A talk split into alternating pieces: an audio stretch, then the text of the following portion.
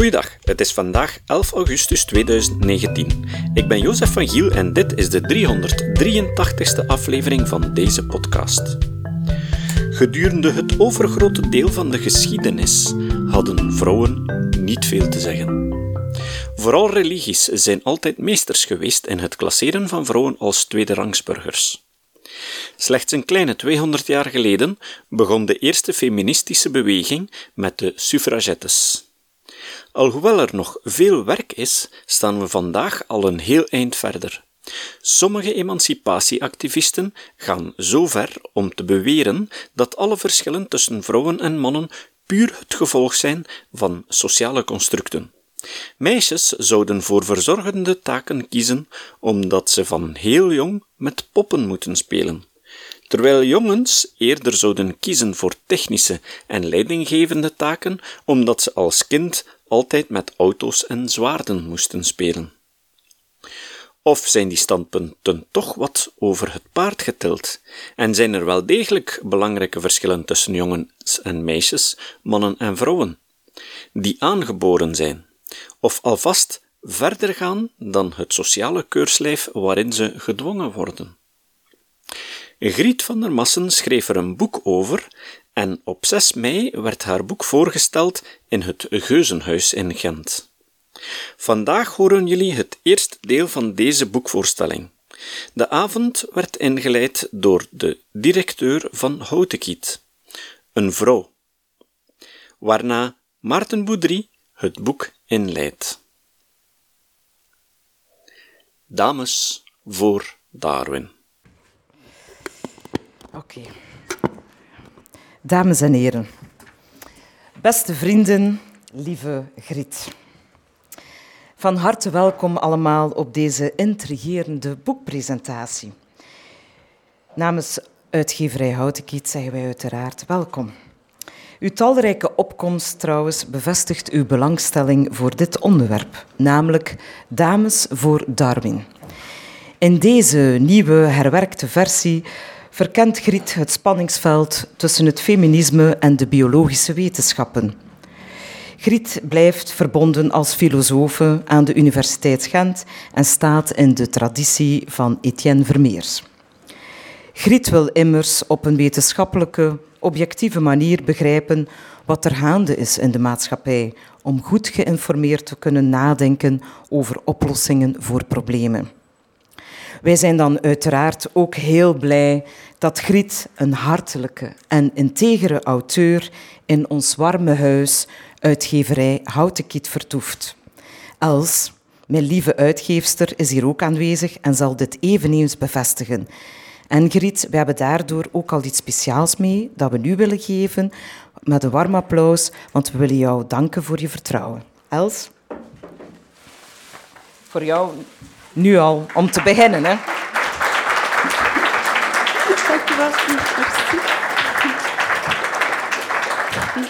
Normaal doen we dat op het einde, maar we vonden dat nu Griet al een voorproefje mocht krijgen. Dames en heren, met deze herwerkte versie heeft Griet al veel media-aandacht gekregen de voorbije weken.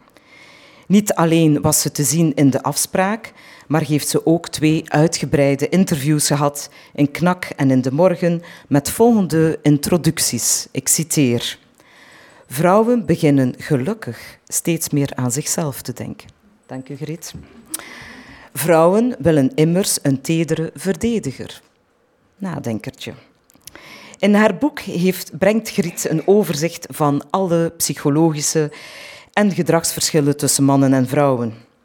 Niet iedereen is het eens met haar en daar is Griet zich heel van, goed van bewust.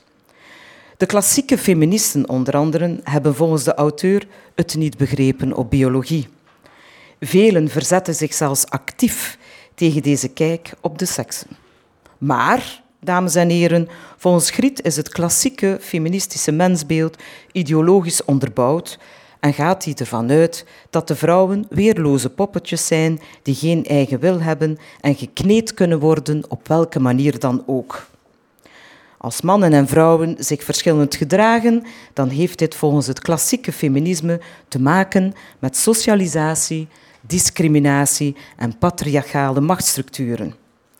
Het feminisme zou niet mogen voorschrijven aan vrouwen wat ze moeten doen of hoe ze zich moeten gedragen, verwoordt Griet heel duidelijk in haar boek. De psychologische verschillen liggen sowieso niet alleen in onze opvoeding en in onze cultuur, maar zijn een gevolg van miljoenen jaren evolutie door natuurlijke en seksuele selectie. Houd daar rekening mee, zegt Griet in haar betoog.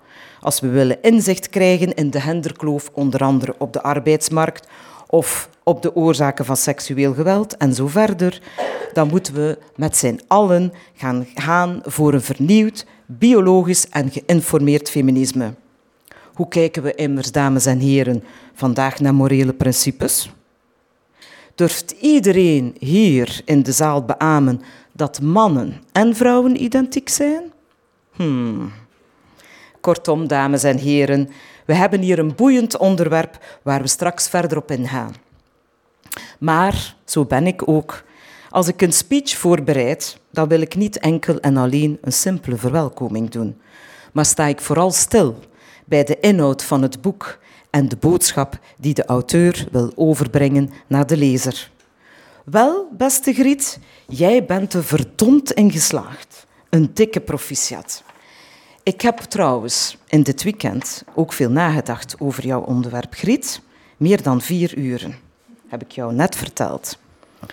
Ben ik een klassieke feministe, dames en heren, of niet? Hmm. Nee, denk het niet. Maar ik ben ook geen mannenhaatster. Integendeel, ik ben blij dat mannen bestaan. Ik heb immers een gezin met drie mannen in huis. Stof tot nadenken.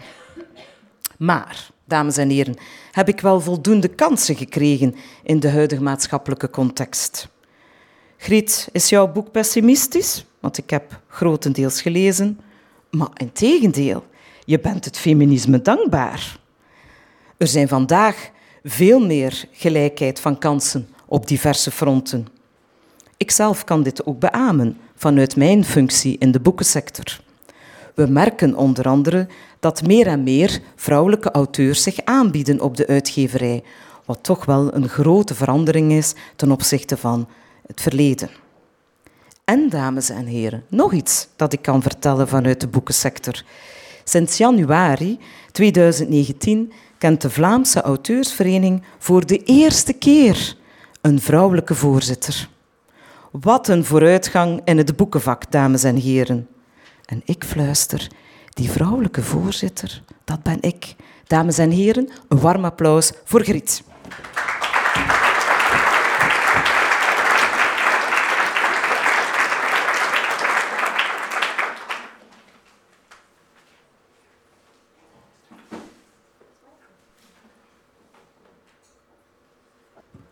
Dames en heren, hebt u wel eens een gesprek gevoerd met een klimaatontkenner? Ik kan het u niet aanbevelen. Klimaatontkenners zijn mensen die, ondanks de overweldigende hoeveelheid bewijsmateriaal voor het tegendeel, blijven volhouden dat het klimaat niet opwarmt. Of dat, als het wel opwarmt, het beslist niet aan de mens ligt. Of dat, als het toch aan de mens zou liggen, dat er zeker niets tegen te beginnen valt en dat we moeten ophouden met zeuren airconditioning een beetje hoger zetten misschien. Natuurlijk noemen die mensen zichzelf geen ontkenners. Zelf verkiezen ze de term sceptici of low-warmers. Ze stellen gewoon vragen, zeggen ze, bij de wetenschappelijke consensus. In werkelijkheid weigeren ze echter wetenschappelijke feiten te aanvaarden omdat die hen ideologisch onwelgevallig zijn. Met name de fossiele industrie sponsort al jaren de zogenaamde handelaars in twijfel, die zoveel mogelijk mist proberen te spuien over klimaatwetenschap om de indruk te wekken dat de bewijzen nog steeds erg schamel zijn en dat het toch allemaal vooral heel onzeker blijft. Aan deze klimaatontkenners moest ik vaak denken toen ik het nieuwe boek van Griet van der Massen las. Niet dat zij zelf over het klimaat schrijft, maar zij legt volgens mij wel een andere vorm van wetenschapsontkenning bloot, die zich helemaal aan het andere uiterste van het politieke spectrum bevindt. En die ideologische breuklijn is toch wel opvallend. Mensen die de klimaatwetenschap ontkennen, die bevinden zich bijna allemaal, zonder uitzondering, ter rechterzijde van het politieke spectrum. Bij de bio-ontkenning, waarover Griet schrijft, de logening van biologische verschillen tussen mannen en vrouwen, is het precies andersom. Daar zijn het vooral linkse progressieve mensen die de wetenschappelijke consensus moeilijk kunnen verteren. Elke ideologie is nu eenmaal vatbaar voor haar eigen vorm van wetenschapsontkenning. Want elke ideologie is een geloofssysteem dat vroeg of laat aanschuurt tegen de werkelijkheid. Mijn favoriete boeken over de ontkenning van onze menselijke natuur zijn The Blank Slate van Steven Pinker, The Nurture Assumption van uh, Judith Rich Harris. En aan dat rijtje kan ik nu ook Dames voor Darwin toevoegen. Het is te zeggen, Griet's eerdere boek Who's Afraid of Charles Darwin, vertaald als uh, Darwin voor Dames, stond al veel langer op mijn lijstje. Dat boek zal ik nu vervangen door deze nieuwe, verbeterde, definitieve, nog meer doorvrochte uitgave.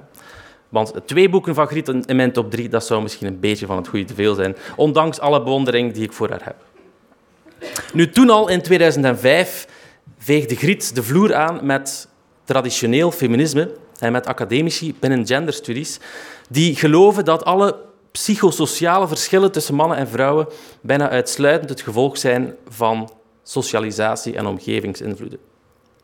Maar in deze grondige herwerking en uitbreiding van haar boek heeft Griet zichzelf overtroffen. De bewijslast tegen het radicale gelijkheidsdenken, tegen de theorie van het onbeschreven blad, tegen het idee van gender en seksen als loutere sociale constructies, is zo overweldigend dat ik bij momenten medelijden krijg met haar tegenstrevers. Dat heeft er in de eerste plaats mee te maken dat de evolutiepsychologie vandaag gewoon veel verder staat dan wanneer Griet haar doctoraat schreef. De discipline is haar kinderziekte ontgroeid. De evolutiepsychologie is zelf immers onderhevig aan een soort Darwiniaans proces van selectie net zoals andere wetenschapstakken. Eerst is er volop ruimte voor ongebreidelde speculatie en worden uiteenlopende ideeën, verklaringen en hypothesen gelanceerd. Maar daarna is het tijd om streng te wieden in die wildgroei van hypothesen. Enkel wat de strenge wetenschappelijke toetsing doorstaat, wordt behouden, voorlopig behouden. Dat evolutiepsychologen just so stories bedenken, zoals de kritiek soms luidt, hoeft dan op zich ook geen verwijt te zijn. Sommige van deze Just So stories zijn uitgegroeid tot volwaardige theorieën. Verklaringen over adaptaties van de menselijke geest. En andere Just So stories zijn naar de prullenband van de wetenschapsgeschiedenis verwezen. Zo gaat wetenschap vooruit. De analogie met klimaatontkenners die bleef mij achtervolgen tijdens de lectuur van Griets boek. En nadat ik het had uitgelezen, besefte ik dat als je een vergelijking maakt tussen die twee kampen, dat de bio-ontkenners er eigenlijk nog het meest bekaaid van afkomen. Je moet bedenken dat het klimaat een ontzettend ingewikkeld systeem is. Dat we de globale temperatuur slechts weten door statistische gemiddelden te berekenen van uiteenlopende metingen in oceanen, in de atmosfeer, in de stratosfeer. En dat de voornaamste aandrijver van opwarming, CO2, een onzichtbaar en geurloos gas is. Mensen hebben geen enkele intuïtieve persoonlijke ervaring met de werking van broeikasgassen. Je voelt wel elke dag hoe het weer verandert, maar niet hoe het klimaat verandert.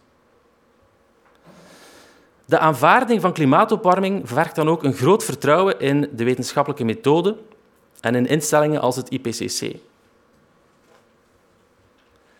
Dat is bij de verschillen tussen mannen en vrouwen wel even anders. De wetenschappelijke kennis over biologische man-vrouw verschillen is op zich minstens zo uitvoerig en solide als die over klimaatopwarming. Maar daarnaast hebben wij allemaal elke dag ervaringen die de verschillen tussen de seksen aantonen. De ontkenners van klimaatwetenschap die hebben het dan ook relatief gemakkelijk. Zij moeten gewoon wat twijfel zaaien over de meetmethodes over correlatie en oorzakelijkheid. En ze moeten vooral de spot drijven met dat, dat bizarre en, en contra-intuïtieve idee dat een paar honderden moleculen per miljoen zo'n grote impact zouden hebben op het klimaat. De bio-ontkenners hebben het veel moeilijker. Zij moeten werkelijk het licht van de zon loochenen. De ideologische component van bio-ontkenning lijkt me dan ook een stuk sterker dan bij klimaatontkenning. Om de biologische verschillen tussen mannen en vrouwen te loochenen, heb je een veel grotere dosis ideologie nodig. En het belangrijkste van al, in tegenstelling tot bio-ontkenning, wordt klimaatontkenning niet gedoseerd aan onze universiteiten. Het ene is academisch gezien een marginaal verschijnsel. Aanhangers zijn op één hand te tellen. Het andere is helaas in bepaalde vakgebieden uitgegroeid tot een soort dogma, dat niet langer wordt weersproken of uitgedaagd. Griets boek staat dan ook vol met verbluffende citaten van genderonderzoekers en invloedrijke feministen wat dat betreft. Nu, Griet probeert in haar boeken niet enkel de aanval in te zetten, maar ook deels te verklaren waar die bioaversie vandaan komt. Feministen zijn bang dat de erkenning van seksenverschillen een legitimatie zou vormen van het maatschappelijke status quo en als rechtvaardiging zou dienen voor ongelijkheid. En die vrees, laat we eerlijk zijn, is niet helemaal uit de lucht gegrepen. Want inderdaad, wetenschap werd vroeger misbruikt, vooral door mannen, door mannelijke wetenschappers, om de minderwaardige positie van vrouwen te bekrachtigen en te rechtvaardigen.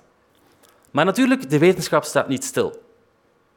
Enkele decennia geleden, denk ik, was de aversie van feministen voor biologische verklaringen nog voor een deel begrijpelijk. Net zoals de scepties over de opwarming van het klimaat tot 30 jaar geleden, 20 jaar geleden, best wel legitiem was. Maar er komt een punt dat scepties zo koppig en hardnekkig wordt dat de pogingen om het licht van de zon buiten te houden zo wanhopig worden dat je met recht en reden over ontkenning mag spreken. Dat deze ontkenning vandaag hele vakgebieden heeft besmet, moet ons ernstig zorgen baren. En het richt maatschappelijke schade aan, zoals Griet betoogt. Nog even een persoonlijke noot. Ik ken Griet al meer dan tien jaar, bijna vijftien jaar denk ik, als collega en als vriendin in de onderzoeksgroep van Johan Braakman. Jullie allemaal wel bekend, die eigenlijk de evolutionaire benadering van de menselijke geest in Vlaanderen om de kaart heeft gezet. Toen ik Griet leerde kennen, viel me op dat ze niet meteen de grote, onstuimige tafelspringer is die graag grote monologen afsteekt, vervuld van het eigen grote gelijk. Niet voor niets noemen we zoiets in de volksmond haantjesgedrag, wat opnieuw onze intuïtieve en alledaagse kennis over seksenverschillen illustreert. Maar ik ontdekte al snel dat, hoewel Griet zich eerder bedeesd en terughoudend toont in discussies, ze vaak tien keer zoveel weet over het onderwerp als de mannelijke haantjes die met veel minder kennis van zaken toch graag het hoogste woord voeren. Ik pleit ook zelf schuldig. Ik heb Griet de afgelopen jaren meermaals aangespoord om zich in het maatschappelijk debat over gender, feminisme en seksenverschillen te mengen. Af en toe heb ik zelf eens een knuppel in het hoenderhok gegooid met veel minder expertise. Als ik dat deed, en zo kan ik nu wel opbiechten, kwam mijn munitie eigenlijk altijd stiekem van Griet. Altijd had zij precies de juiste studie achter de hand, de juiste argumentatie om deze of gene postmoderne of constructivistische gendertheorie te weerleggen. Nu, daarnaast is dit debat ook een bijzonder ondankbare taak. Om je erin te mengen heb je stalen zenuwen nodig, veel geduld en een groot uithoudingsvermogen. Wie over biologische verschillen tussen mannen en vrouwen durft spreken, mag zich verwachten aan een leger van stroommannen, karikaturen, politieke verdachtmakingen en ook ad hominem aanvallen. Ik probeerde Griet de afgelopen jaren aan te sporen om zelf de arena te betreden, om op een of ander feitenvrij opiniestuk te reageren, maar meestal wimpelde ze dat af. Ze vond dat ze nog niet voldoende beslagen was om zich op het ijs te wagen.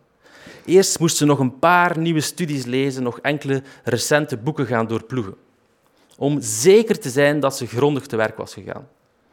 Op Griet is dan ook als geen ander dat citaat van Bertrand Russell van toepassing. The fundamental cause of the trouble in the modern world today is that the stupid are cocksure, while the intelligent are full of doubt. Ik ben zeer blij dat Griet opnieuw de arena indurft, want met haar kennis is zij van een onschatbare waarde in het debat. Ik wens haar veel zelfvertrouwen Want volgens mij heeft ze de waarheid en de wetenschappelijke kennis aan haar kant. En ik hoop dat de openheid onder feministen om naar de wetenschappelijke kennis over man-vrouw verschillen te luisteren vandaag ook is gegroeid. Deze lezer heeft ze alvast bekeerd tot het evolutiefeminisme. Dank u.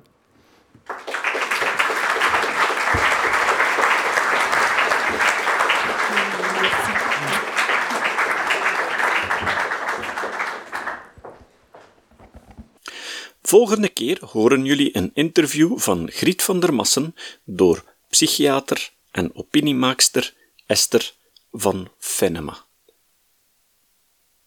Het citaat. Het citaat van vandaag komt van Bill Gates. Tenzij je op een andere planeet woonde, denk ik niet dat ik moet uitleggen wie Bill Gates is. Gates zei: Geef onderwijs aan een meisje en je onderwijst een hele natie. Tot de volgende keer. Dit was de podcast Kritisch Denken. Vergeet niet om alles kritisch te behandelen, ook deze podcast. Voor verdere informatie over deze podcast, links en voor de tekst, surf naar www.kritischdenken.info. Als je deze podcast belangrijk vindt, kun je me steunen door anderen warm te maken ook eens te luisteren. Stuur een e-mail naar vrienden met een link naar de website en plaats de link in de handtekening van je e-mails. Tevens kun je op iTunes deze podcast een beoordeling geven of een recensie schrijven. Of je kan op je eigen website of blog een link naar kritisch denken plaatsen.